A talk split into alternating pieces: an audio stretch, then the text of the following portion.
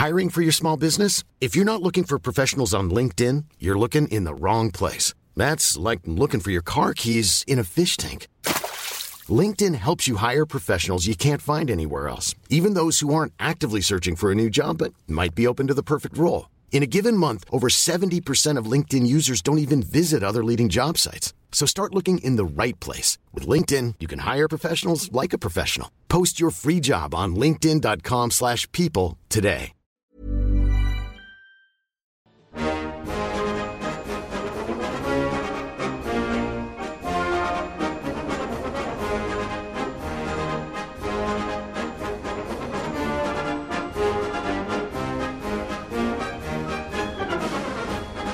So we're we're right on the precipice of Super League. We- We've done the first three chapters. We've really built it up well.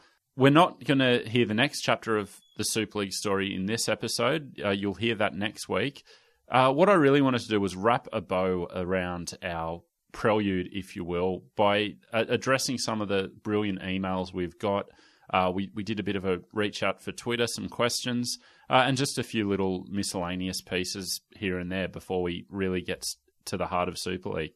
We've been saying since the uh, first incarnation of the show that our community is, you know, intelligent rugby league fans, and these emails prove it because some of the insight it's really opened my eyes, to be honest. Yeah, and my my whole thing with this is I didn't want to go in with any preconceived ideas about who was right, who was wrong, what should have happened, you know, all the rest of it. I really wanted to learn and be open to changing my mind. And the the email, the caliber of the emails we keep getting is like so invaluable.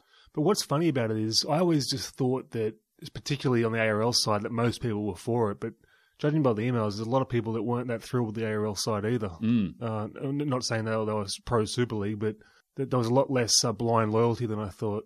I also think there's a lot of people like me who had blind loyalty once, one way or the other at the time, and 25 years of perspective gives us all a chance to to rethink.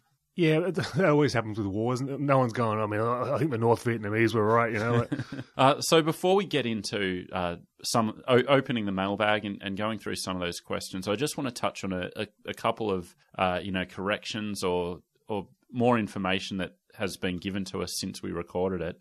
Uh, so this is just a little miscellaneous thing. Uh, the, the first one is just something I wanted to address a, about the way we've presented the story so far, and that's the idea of inevitability, which has kind of been a bit of a theme or, or an unconscious theme throughout this, you know, opening three chapters that it was naturally building towards something. But as someone who takes history very seriously, I, I think it's important to point out that nothing in history is ever inevitable. You needed those actors. You needed every everything to be in place and have you know News Limited come in with money at the right time to do it. So I, I just I feel we've we've gone a bit too heavy handed with the theme of inevitability. it goes both ways. Like it's almost inevitable that the game will never change, as well. Yeah, and and I, I think that's something that we've proved over and over again for two years with every history con we've ever done.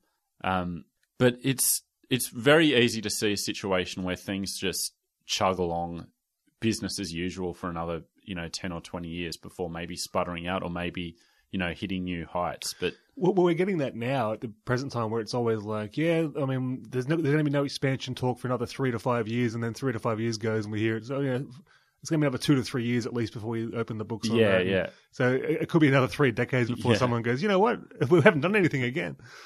Uh, so yeah, I just I just wanted to acknowledge that the the fact that you know uh, we went a bit heavy on it is all I wanted to say on that. It was uh, presented quite fairly, but I mean, there is two sides to the argument, like you say. But I don't think you should be apologising. Okay. Uh, the- the other thing, a number of people uh, sent in in our first episode when we were looking at the 94 footy cards and wondered why the five gold cards were chosen. Uh, so it was uh, Daley Stuart, Mark Coyne, Brad Mackay, and Kerrod Walters. Uh, so a couple of people pointed out that the reason for that is what, that they were the, the five players of the year in David Middleton's 1993 annual. I didn't know that Mido had that sort of power back in '93, but Well, I think his his annual, which you know he put out every year, that was like the the official word of rugby league that year. right. So yeah, I think that's where that came in. So I actually meant to to go back and look at the criteria and see what criteria was used to come up with those five players. You know how much I love Mido? Just that name is so synonymous with stats in rugby league. I think Andrew Ferguson could, could be the next gen on that, but uh, friend of the show. But it's just good to have a guy like that that's ubiquitous in Yeah. the game, you know? It's Mm. like Mido knows. Ask Yeah. Mido. It, it's so funny you mentioned Andrew Ferguson because you'd always hear it on TV, you know, or, or radio. It'd be like, you know, some obscure thing, and they'll they'll say like, you know, like, oh, where's Mido? You know, you see the same thing on Twitter now. Any question asked about anything in rugby league, someone's like, you know, tag Andrew Ferguson. You know, Yeah. We- and we, we've been guilty of that on many occasions ourselves. Uh, the other thing was uh, from from Kyle Kut- Kutasi, who is a lawyer, and when we mentioned the West's High Court case and how did they have money to fight that when they were, you know, holding raffles to keep themselves afloat. I said, no, it was a guessing competition, if you, if you recall. yeah, sorry to besmirch the, the marketing geniuses at, at West there.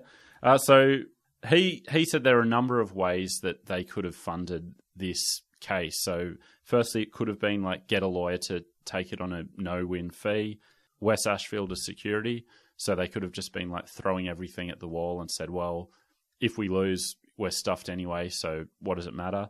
And there's also something called a suitors fund, which is used to pay litigants who win the first case then lose on a- appeal with the argument that they wouldn't have appealed if the judge got it right in the first place. I would suggest that it was uh, not it was done not unlike Tommy building the um, gym in the squash courts. I reckon they would have bludged some favors, Yeah. like pro bono uh, barristers and what have you. Yeah, yeah. Uh, Very interesting, though. yeah, yeah. So uh, really good insight there. Appreciate that. Uh, and the last thing, uh, I just wanted to shout out Lonnie Gilroy, who um, got in touch with us uh, on our socials just to tell us about the doco series he's put up on YouTube uh, of the history of the Toowoomba Clydesdales. Uh, so it's called Toowoomba on Top of the World. It's a three part doco, and it is brilliant. It's so well done.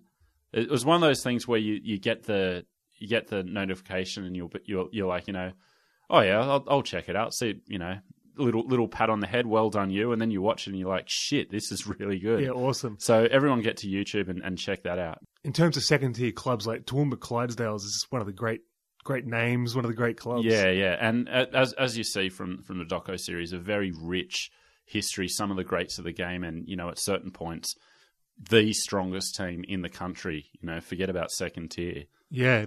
Uh, so now we're, going to open up the listener mailbag. So over the last few months, we, we've been reaching out for some of your personal memories and recollections of of the Super League era. And I, I'm just constantly blown away by the, the great stories, the you know really smart insights, all the rest of it. So I, I wanted to kind of share it with the the listening public at large. I mean, there's too many to put in the episode as well. But, Yeah. I mean, um, that they're all of, of the same quality. So if you didn't get in the episode, uh, but thanks for sending it anyway. You know. Mm. Uh, so I, w- I wanted to start with Ryan Goss, who's one of our uh, Brisbane listeners. Uh, so I'm just just going to read out part of of his email, and this is in relation to the idea of bias against the New South Wales Rugby League and the part that played in the Broncos, you know, getting Super League going. My sense as a kid in Brisbane at the time was that virtually the uniformly held view among regular fans was that the Broncos were consistently discriminated against by the Sydney officials, treated disrespectfully, and generally looked down on. That this wasn't usually presented as an opinion or argument. It was an, a known state of affairs that everyone agreed on.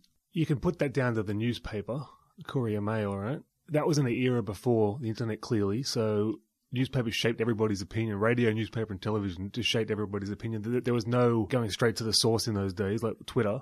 They're pushing that propaganda the whole time. Of course, they thought like that. I, I think it goes beyond. I think he's right in in claiming that it goes beyond the newspapers, but because you already had this simmering tension, New South Wales versus Queensland, when the Broncos came in, you know that was amplified even more. You had you know players and coaches coming out in the media. I, I, th- I think it's it's simplistic to say it was just the Courier Mail were like you know pushing the point and and everyone got on board. I think you can see some of the decisions the way they went. Like I, I don't think it was, you know, favoritism, discrimination in the way that maybe they thought it was at the time. But I think they definitely weren't that fond of them, though. no, yeah, but uh, as we said in the last couple of episodes of the Super League series, uh, it come from the top of the Broncos, swaggering down there and big noting. Uh, and he, he goes on to talk about the impact that had on Brisbane people's opinion on Super League. So I'll, I'll just read this.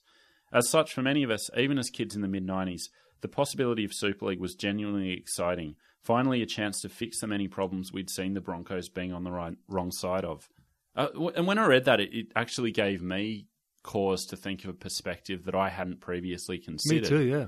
So in 1995, the BRL was only seven years removed from essentially being rationalised in the same way that the Sydney clubs were being talked about with the coming of Super League. Yeah. So if you're a Brisbane fan or, or a fan of rugby league in Brisbane, I think it's natural that you just consider it as the next phase in the in the process. Yeah, didn't even You know? occur to me. Like, the idea of traditionalism, well, they'd already lost their traditional comp. Like Mm. they, you know, traditionalism was already dead in their eyes. You know, what? Why would they be like, you know, nostalgic about a Sydney tradition that was never their own? absolutely. So that's just something I, I think we in in New South Wales, Sydney particular, uh, forget about a lot. That there's tradition means different things to different people.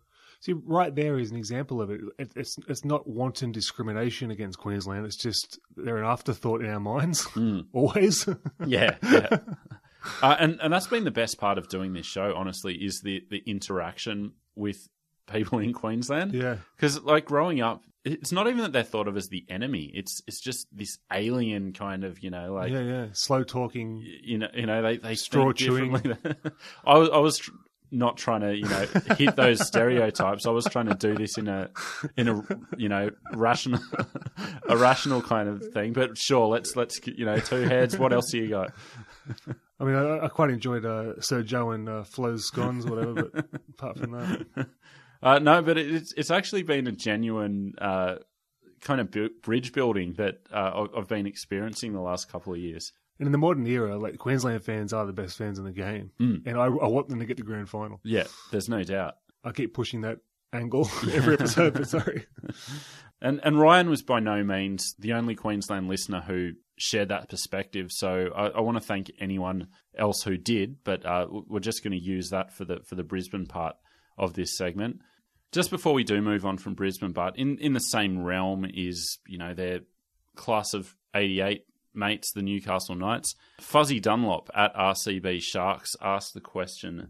Why weren't Newcastle considered in New- until 1988? Like, why didn't New- a Newcastle team get in earlier? And, and in fact, Newcastle had been mooted as early as I think it was 77 or 78. So it was a, a decade long process to get them in. The simple explanation is they just weren't ready any earlier than 88. Well, they were probably ready at, they were ready before 88, but they weren't ready in the early 80s when the opportunity came around. It's crazy that the Steelers were and, Newcastle weren't. Yeah. So um, so basically, they weren't ready then, and then the next opportunity was '88.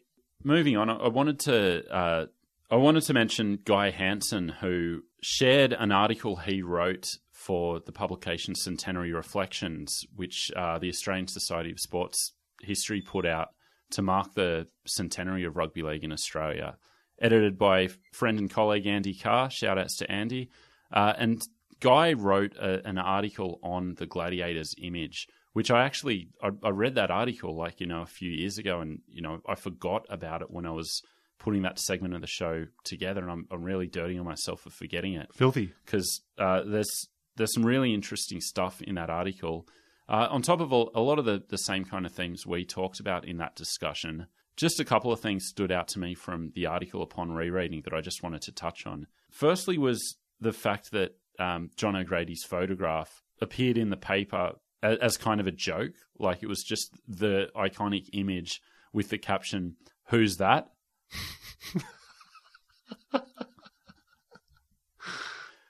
and there's some, there's something so beautiful and so very rugby league about that. Absolutely. Like I don't think any sport has benefited from serendipity as much as rugby league has.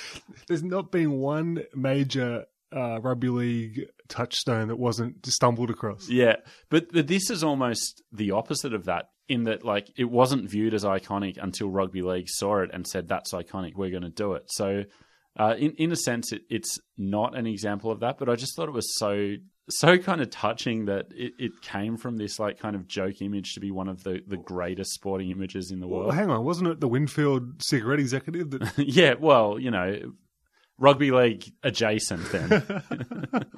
so rugby league just had no no idea about it?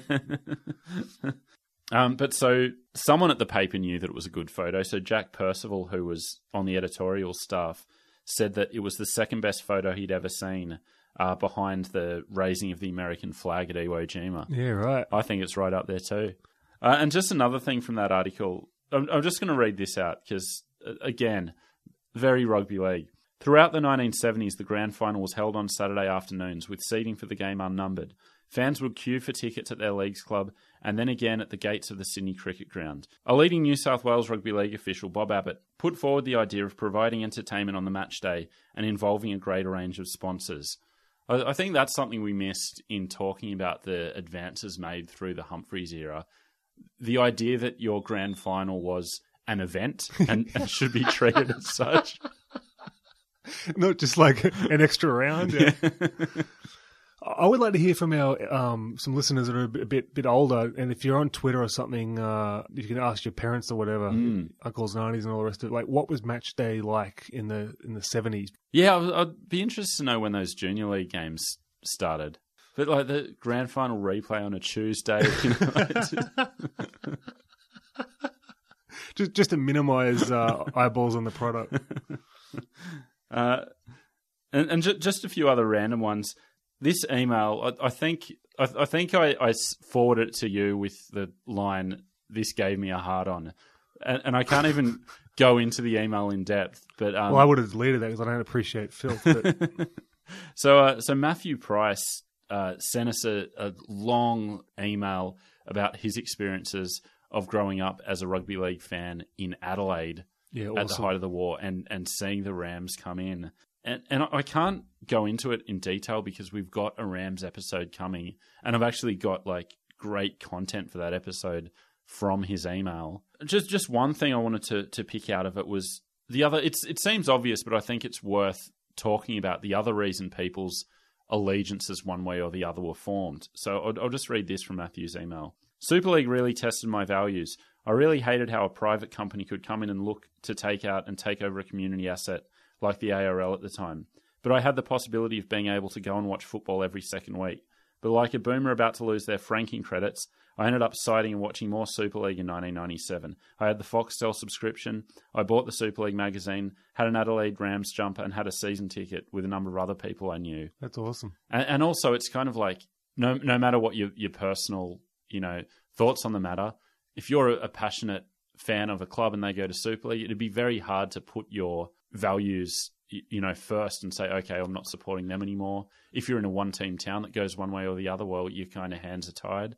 Absolutely, it's uh, and I think it was it was divided down club lines in many many many places, wasn't it? Mm. Canterbury fans just went, oh well, Canterbury's with them, so Yeah, uh, and I, I think we said that in in our prelude at the time. If if the Dragons had gone to Super League, there's no chance that I wouldn't have followed them. You know. which according to a back page of the Daily Telegraph, they were going. Yeah, and, and yeah, we- we've got episodes on that coming. Don't worry. I mean, I, I voted for this as an episode standalone in itself, but when Fatty Vautin saw uh, Kerrod Walters' shaved head when he went to the Rams, and he said to um, Kerrod on the Sunday Footy Show, "Kerrod, how bad your melon?" That's what re- makes me think of the Rams. So, so that and Chubby Checker's appearance on stage in a Rams jersey, they're, they're probably one A and one B of of the Rams era. Do you reckon Chubby Checker kept the Rams jersey? I hope so. Is he still alive? Maybe he could be buried in it. Uh, I I wanted to to uh, mention Matthew Hunt's email, who sent us the, a, a great, like, just in, in kind of you know expanded dot points some of his memories of the, the Super League era. That's so my style too. I love that. yeah, so he uh, was 26 years old when the war broke out. Uh, I'm just going to pull a few of my favorites out. So this this one just really got me, just really putting you in a, in a time and place. So I'm just going to read this out.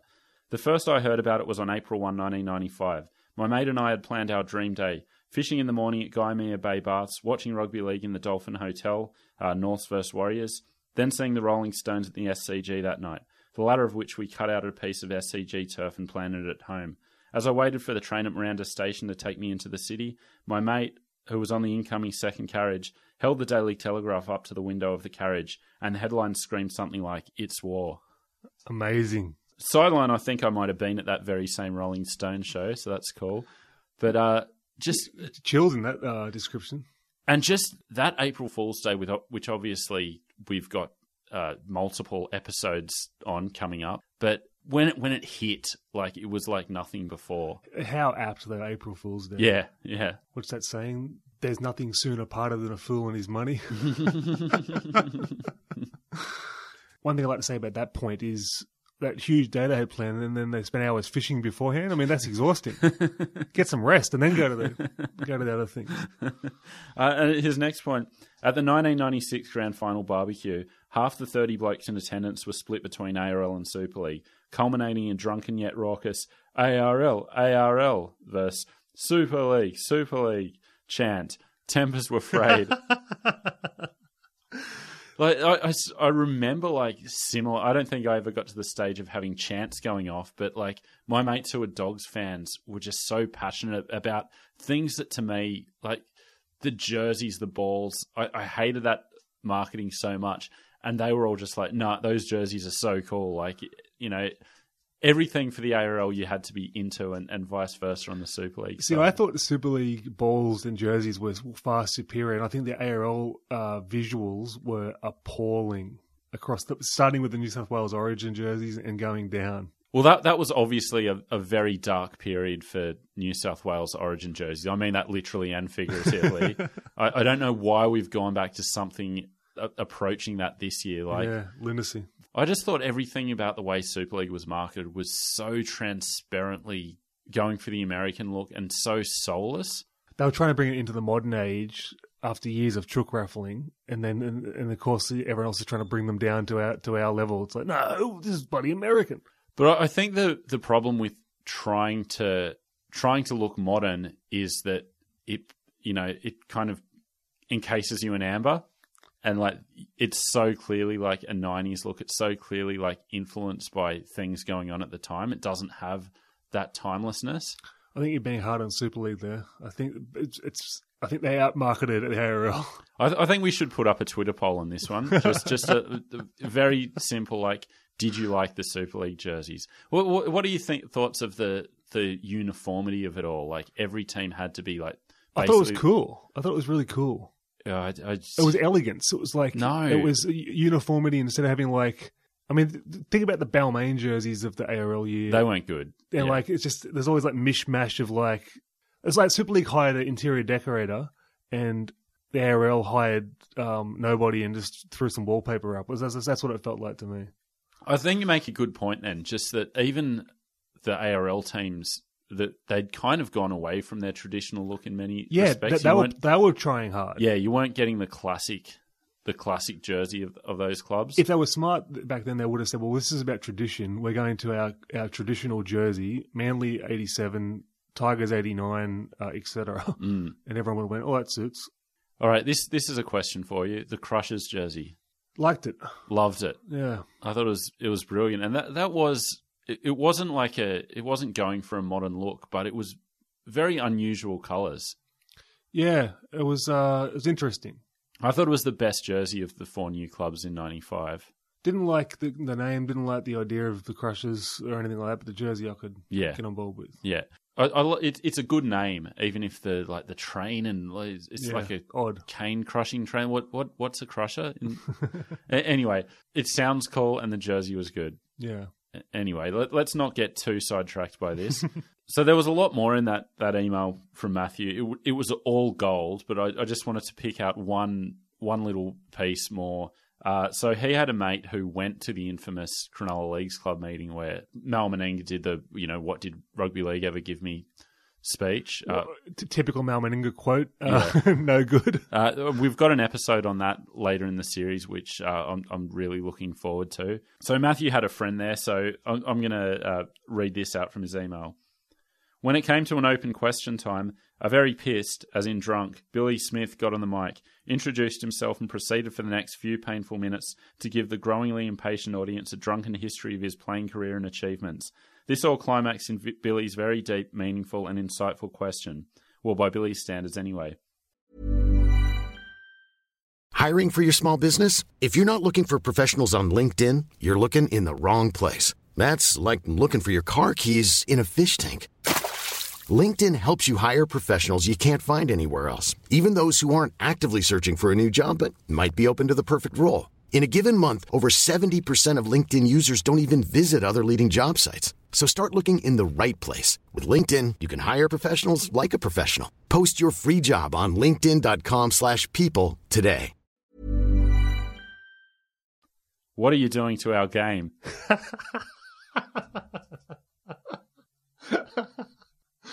I laughed out loud when I read that on the email. It's um, a, a Matthew Hunt's a genius writer. Yeah. I, I love I love the, the the structure of that, but. Billy Smith. He's just a legend. I love Billy Smith. He actually uh, appeared at a Men of League do uh, at Oatley RSL last year with Bob McCarthy. Uh, just a couple of other humorous ones. Uh, this one from uh, Chris Bailey at Fat Harry Lazy on Twitter. So uh, part of the, the great rugby league Twitter community that always enjoyed the tweets and the interactions. He sent us a really good email as well. Another Queenslander talking about his experiences. He's one that actually did a Penrith fan. He actually did ditch the Panthers during Super League. Yeah, I don't know how many people did that. Mm. That's a big, big move. Yeah, came back to them after the war. But uh, the the highlight of his email for me was uh, was this. Uh, I think this was his closing. I met St John Ellis. He called me a little bastard at a footy carnival in Wynnum. My mate told him if he was any good, he'd be playing reserve grade at the Broncos. That's too funny. Uh, and uh, another humorous note uh, Matthew Willoughby sent us a great email talking about being at uni at the time and having a friend who was going out with one of Bullfrog's daughters. So she got them into the post match function after the 94 grand final, but they'd been at the Leagues Club on the can since about 9 a.m. So, um, you know, were well lubricated. And his mate went up to Marty Bella and said, Nice work off the kickoff, dickhead. uh, got got slapped a- across the face by Marty and was uh, asked to leave shortly after. That's hilarious. The stuff these people put up with, these players. It was, it was like the guy in the um in the Canterbury dressing room um, telling David Klemmer he should put an offload in his game. the stuff they put up with. Uh, the, the the next section. So please please uh please keep those emails coming in because they've been so good. I mean, how many golden, hilarious football moments are there in, in every fan's life? You, you run across players at school or whatever when they come and visit or in the street, and there's always some hilarious interaction. When like when Terry Hill was banging my, my mate's uh, bicycle helmet up the lights in Toronto, like footy players just can't help but be hilarious. Uh, so so yeah, so pl- please keep them coming. Uh, I, I haven't been able to talk about a lot of the emails we've got, and this goes for some of your Twitter questions as well, because I, I don't want to spoil the story. I mean, as much as a 25 year old news story can be spoiled, uh, I'm, I'm saving some stuff up for when we get to it, you know, naturally over the course of the series. I would like to see if there's someone out there that doesn't know the end of the story, like maybe an American or something. Yeah, going, yeah. What's going to happen? you don't want to know. Uh, but so the next section, a, a lot of the the emails and Twitter questions we got relate to the mergers and you know things that could have happened uh, with the way the competition was structured. So I'm, I'm calling this section the sliding doors of rugby league. uh, shout out to James Hooper. Uh, but there was never, there was so many different proposals on the table. Nothing was off limits. Yeah. in that era. Yeah. Uh, so I, I want to shout out a long-time listener, Dave Hunter, who who sent us emails about this, uh, asked a Twitter question as well. I love his dedication. In his email, he talked about being a you know a you know 15, 16 year old footy fan at the time, thinking about the mergers, designing his own jerseys for the teams he thought could you know could have been good. I did the same thing. yeah, I, I knew you would have. But so, so rather go into the, the many proposals and, and you know get bogged down in it, I, I just thought we, we could handle this with with a couple of questions. So, firstly, uh, I've I've thought about this, and I want you to give your own answer. The best and worst case for rationalisation or compromise with News Limited in you know ninety four or ninety five. All my life, I've been saying the ARL should have done that, and it would have been short term pain, and we would, we would have been riding high on the hog, you know, ten years later. But the more I look at it, the more I think I'm being far too simplistic about that. I'm going to misquote a friend of the show, uh, Niccolo Machiavelli. If you're going to commit an atrocity, do it all in one go, and then uh, rather than piecemeal and prolonging the agony and everyone's on edge, that sort of thing. That was my thinking the whole time. Just do it now, get rid of all these Sydney clubs, make it a national comp. It'll build naturally, we'll be Mm. fine. But uh, North Sydney Bears, with the area I live in, and that small microcosm of guys like I never watched another game. I think that would have been just a mass situation across the whole of Queensland and New South Wales, Yeah. and we would have lost so many people, Well, that generations. that kind of speaks to my best case. And my best case is essentially one of the options that News presented the ARL with, which was basically you run the competition as it currently is, uh, and it will essentially be a second tier feeder system for our Super League. Now, I, I, I'm not saying that the ARL should have accepted that. Like, whatever the argument, there's no way the ARL would have been happy with that, and you know, nor nor should they have been. But I just think if that had happened, let let's just say they, you know, threw their guns down and said, okay, no mergers, Sydney clubs stay as they are, and are essentially the New South Wales Cup, and then there's new entities at Super League level. It would have given people the option to choose and say, right, well, my club's still alive. I'm following them. Uh, I'm also going to, you know, see the Sydney Vikings or wherever it might have been in the Super League, or maybe they just would have said, I'm not interested in that, but I'm still going to watch Balmain every Saturday Arvo. See, I didn't think of it like that as a second tier. I thought of it as, was like just get rid of them, and then have the merged clubs remaining. See, th- that's what you were thinking at the time, or is that? No, no, no, no. In this exercise now, Yeah, uh, I wasn't thinking like keep Balmain around and then have the Sydney Vikings. I was thinking Mm. like make it the West Tigers and um, no more Balmain. yeah.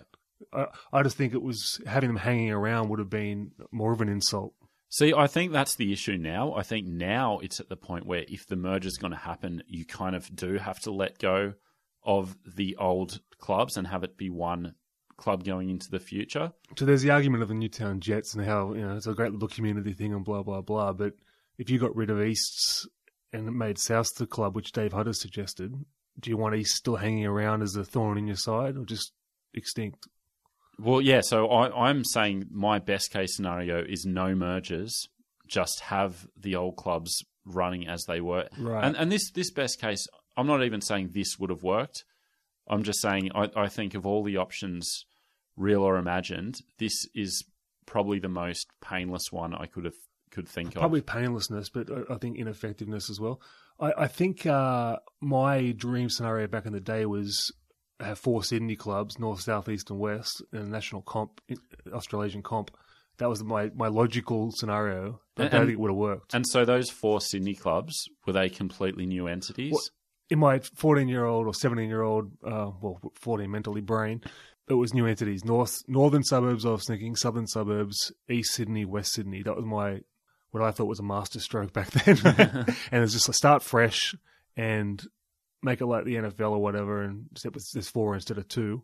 And uh, we'll go on from there. Mm. Short term pain, long term gain. But I, I don't think it would have worked. I think the only thing that would have worked, and it would have been the longest term pain, would be natural attrition yeah. no salary cap. Let's just watch them all die. But then what we we have then? We might have um, Penrith left and um, Canterbury, and that's the only teams Yeah. that are left. It's like, Yeah, well, yeah, it doesn't really cover the Sydney area, does it? I, I definitely think that would have been the most effective. Mm. Like without a doubt, if they just scrapped the salary cap for three years and let it play out, I think it would have played out. So I think that would have been the most effective. I've said my best case. It's funny because your your kind of best case is kind of like my worst case. But that's like utopian thinking. It would Yeah. never, would never have worked. Well, because one of the options that was being talked about at the time was these, you know, mass mergers where it's not just, you know, St. George and Cronulla, it's St. George and Cronulla and Canterbury or St. George, Cronulla and Illawarra, you know, Balmain, South, and, you know, it was these like three, four way mergers that, like, they were, they were looking at geography and nothing else. But that, that's what I was looking at. I thought I was a you know an entrepreneur and a business guy back then. And since engaging with the rugby league community since we're doing this show, I've got so much more respect for the tribal nature of rugby league, where I didn't have that respect Mm. back then.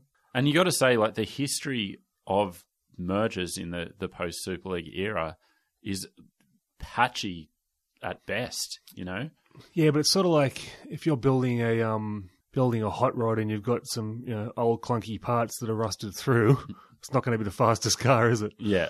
So so I, I definitely think that that mergers is like not the optimal way of doing it. Like I think new entities would have been like less painful. Well, let me ask. long-term. Let me ask you this: with the damage that was done with the two comps and the and the forced mergers and the you know clunky mergers, do you think a complete fresh start would have been less pain than that? Four new Sydney clubs. And and what happens to the old clubs? Do they exist in any form? Well, I didn't think that far ahead, being a moron. But uh, the uh, probably if if we left the old clubs as a as a as a feeder, maybe So yeah, I mean that's that was my my best case exactly that the Super League isn't you know Canterbury get in, Cronulla get in.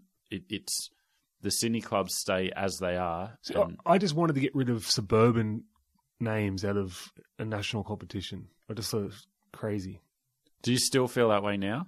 Not as much. It's I, I- I'm not in love with the fact that we've got Manly Warringah, you know, a hyphenated couple of suburbs in a national competition, Canterbury, Bankstown, etc. Cronulla, Sutherland. it's like I just think it's provincial and embarrassing. But I, I get that the the tribalism is underrated and a huge part of Mm. rugby league. Yeah, and, and it is a different landscape. It's a very particular place. You can't just make it. You know, oh, it's not the you know Pittsburgh outlying suburb of Pittsburgh Steelers. It's you know like one Yeah, one entity. It's it's a different landscape here, and I think that has to be But, considered. but here's what annoys me: it's like Balmain was was a tough guy neighborhood, right? You know, dock workers and etc. And now look at it; they, they wouldn't know rugby league ball. Mm. So why are we so attached to these suburbs when they change over time anyway? Yeah, I mean, and that goes back to the you know it's tribal, but where are the tribes? Which Yeah, was you know my thinking then and now. Well, looking at Dave Hunter's email, he had a he had southern suburbs as an idea, right? Mm. The Rabbitohs. So Yeah. keep South and get rid of East.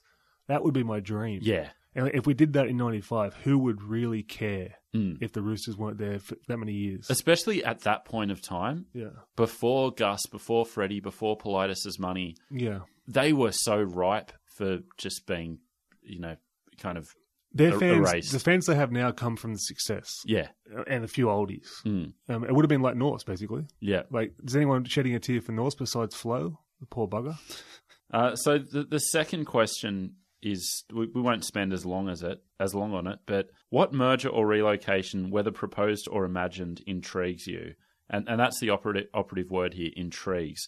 Not necessarily the one you think would have worked the best or one that would have worked at all, but which which one stands out in your mind? The one that always comes into my head is Ipswich because I don't like the idea of a second Brisbane team. I think it's cannibalising an already huge fan base for the Broncos. Central Queensland intrigues me as well. The more Queensland teams, the better. I just don't like the Brisbane, second Brisbane. All right, but going back to '95, could th- could that have included a Crushers, maybe rebranded, moved slightly, like? Yeah, so I, I never got the idea of the Crushers. Southeast Queensland, based in Brisbane. Like, Well, well that's it. It show, shows how I was thinking. I didn't even realize they were a second Brisbane team when they came in. But- it was but- just like, oh, Southeast Queensland, okay. Now, also uh, saying that the um, the hyphenated suburb names is provincial. Southeast uh, Melbourne Magic in the NBL. Uh, do you think they stole it off them? Southeast Queensland. yeah, Like, do we need Southeast? Crazy. Anyway, but uh, yeah, if the Crushers were moved to Ipswich, I'd be happy back then. the one that really stands out to me is the idea of St George moving to Melbourne, which would have been their likely Super League future. That would have been hot. I, I, I don't, I don't know. There's something about it as a St George fan that I think like is really cool. Like the idea of still having my club, being able to get down to Melbourne and watch them, you know, a couple of times a year, and If we have any um, traitorous AFL fans listening, like, what is the feeling in the AFL from uh, South Melbourne Swans fans about Sydney Swans?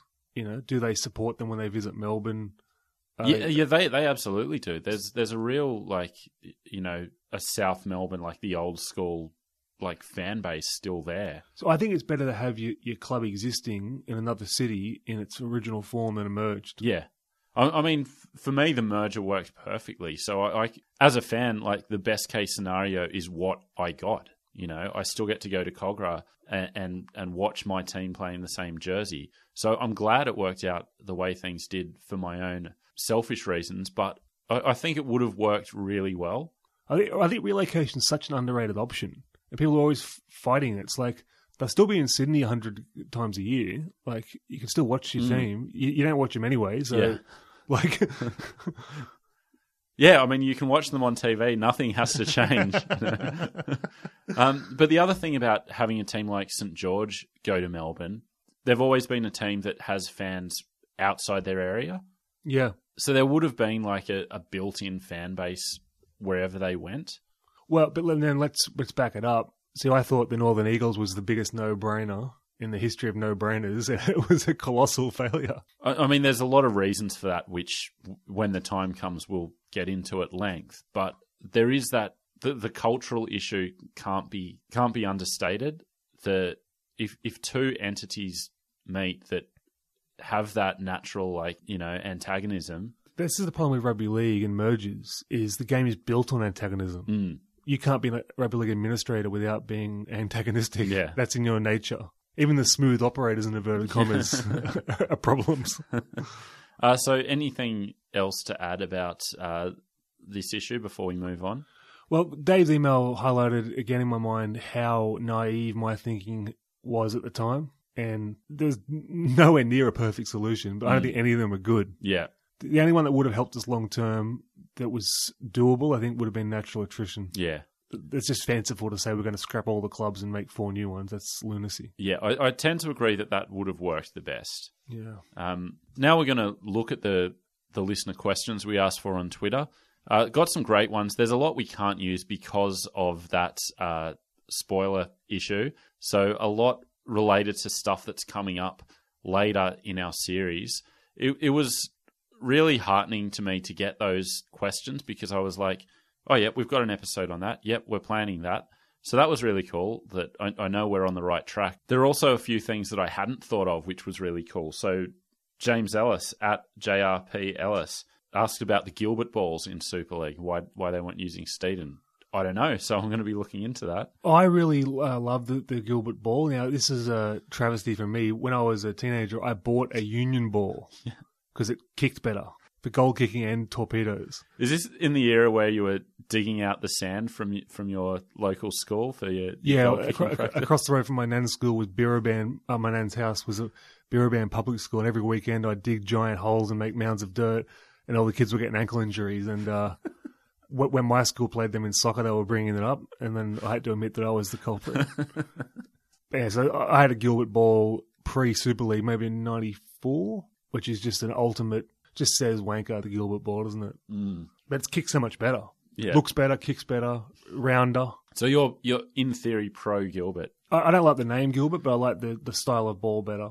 Is there too much water under the bridge now? Is that connection to Union too strong? Like if the league announced they were ditching Steeden, Oh, there'd be an uproar. There would be an uproar. and would you share in it, or would you be like, no, this is the way to go? It's a better ball. no, I'd share in it because when Steeden went to the non-natural fibre ball, that they were very Gilbert-esque, just not quite as round. Back in the early '90s, we still had the old pointy balls, Mm. the the waterlogged type. Yeah, yeah. You know, so Union were ahead of us on the balls, but we caught up with them. Mm. But the Super League logo on the ball looked cool. I know you don't share that. No, definitely Opinion. not. But uh, so at Marshall twenty three underscore, given that the pain and upheaval of the war still failed to achieve the desired effect, do you think Sydney rationalisation can possibly be achieved in future? When the time comes, I think they're just going to let them die. Yeah, I, I think history shows that. Well, history doesn't show it because we never let it happen, but all the other options which didn't work maybe show that the attrition is the way it's got to be. Clubs are too stubborn and you know self-interested to actually you know take the necessary steps. there's going to be clubs that are kicking themselves they didn't take the incentive money when it was on offer to move. There was big money being offered to relocate in, past years, and the, people just said no. Mm. I think it'd be a few people that are on the um, funeral pyre going, you know what, it would have been better if we were in Perth. Yeah. okay. So the, yeah, so there was actually a few questions on the topic of you know expansion rationalization. Uh, just just a couple more. So this was asked by both Rich Cranium NRL and at Chasing Ruse Pod, which is a, a great podcast on International Rugby League. So check that out uh, at Chasing Ruse Pod. So part of the question was sliding doors related, so I'll skip that. But um, well, actually, it's it's all uh, it, it's all sliding doors related, but I'll I'll skip the part we've already dealt with. Well, that's rugby league. Sliding doors. uh, what if the expansion club stayed loyal? And what if the Reds had a fair deal financially to begin with, rather than paying opponents' costs? If the Reds stayed, we'd be just doing cartwheels now. Yeah. And, I think it's it's all there in, in the way that question's phrased. Like I don't think the new clubs were planned with anywhere near the thought that has to go in to such a venture. But we saw that they had a good success anyway, so I don't know how it didn't carry on. Yeah, but the money was was always an issue. And The money's an issue at every Yeah. club except for Brisbane. But I don't think you can go into that venture without a really strong plan on how this club is going to work, how the club is going to survive long term in place. well, I mean that would be preferable, but like from the start they had with the crowds they had, I don't know how it, fell apart so quick. But The most disappointing thing about that whole experience for me is it's given idiots 20 years later the ammunition anytime any expansion is mooted to say, Adelaide, Perth, we tried that, didn't work. yeah, yeah, yeah. Like as if you know three years is anywhere near a, a sample size to you know determine if it would have been a success or failure. Uh, the man himself, Andrew Ferguson, the system used to determine which teams would stay or go under the unified competition. Do you think it was the fairest way to move forward? Obvi- obviously, we're not going to go into the actual criteria in depth at this point because that's much later in our series. I'm going to tell you this right. The word criteria still holds negative connotations for me when I hear it this many years later. just in a normal conversation, someone brings up criteria, I'm like, ooh, it's like sh- I shudder. It's the worst. But the question I have for for you and for the other Andrew and for anyone else who you know has the, these same thoughts is what criteria would have made a fan of a club go, "Yep, it's a fair cop." Yeah, yeah, yeah. You know, yeah, like- yeah. But it's like anything. It's like, uh, well, here's the criteria for um, economic growth. Now, Romania and um, Japan. Now, let's compare you two. You know, it's like apples and bowling balls. Yeah. But the two words associated with Super League for me are vision and criteria. So yes, I mean you can argue the criteria wasn't fair. You can argue that it, it was arbitrary and you know exceptions were made. All, all the all the rest of it that we'll get into. To me, it comes back to someone was always going to be unhappy. You know, there's no way they could have done it. Get 22 down to 14 without people being upset. yeah. I mean, our default position as rugby league people is unhappiness. Like, fury was going to be the result Mm. for somebody. Yeah, uh, and just just finally, last question. Uh, we, we've actually uh, been been interacting a bit lately lately with former Wallaby Ben Darwin on Twitter, who's Yeah, we're amazing. d- Yeah. despite being a you know from from the Devil's Code, seems like a really good bloke. He's got a great new company out about uh, sport analytics, which we're going to interview him about very soon. cool. Um, so so Ben asked, what were the most insane deals done for players? Uh, I think this can be answered in two words, and I'm going to let let you give those two words, Andrew. One, Stephen Edmed. That's the one. He's not the only one. As as when we get to our, he doesn't get a whole episode, but he, he gets a, a fair run in an episode coming up. It, it wasn't the only like head scratcher, but certainly it's um it, it remains the gold standard. Also, Ben Darwin's been asking uh, asking us about what when we're going to cover the World Club Challenge. Uh, I think he's pretty keen to laugh at that. and um, A lot of people have been asking for that. yeah, actually. our Twitter's been blowing up about the World Club Challenge, and I'm dreading the episode. It's it's funny because yeah, we we are going to get to it uh, eventually, but on the ARL side, I remember like as as I've said a few times, I didn't watch any Super League games, but I remember like when the World Club Challenge was was on, and I'd see the I'd see the you know match reports, I'd see that you know half the Super League teams were over in England, and I thought that is so cool. That's like that's the coolest thing I've I've ever heard, and My thoughts prior to post very different. yeah. Uh, so that, that's all. As, I said, we, we got a lot more questions that, for various reasons, we, we couldn't use, but we really appreciate it. Uh, the emails, please, please, please keep them coming in. This has been such a like great journey so far, and and the interactions from the listeners have meant everything to us. Yeah, really, really enjoy it. The, the the Facebook and the Twitter is so cool as well. Great community. Uh, we're we're actually on Spotify now. We've um, increased our technology knowledge to a um, what a one out of ten is it? so uh, if you're a Spotify user, you can get on there and get get the get the podcast or the back catalogue. But I mean, a lot of that's week to week. But you've got the history corners of Michael's, which are amazing. And uh, yeah, keep interacting on Twitter with us. We love it. And so we'll be back with the next chapter in the Super League series next week. This has been a lot of fun tonight, so I hope you've enjoyed it, and we'll speak to you then. Toodaloo.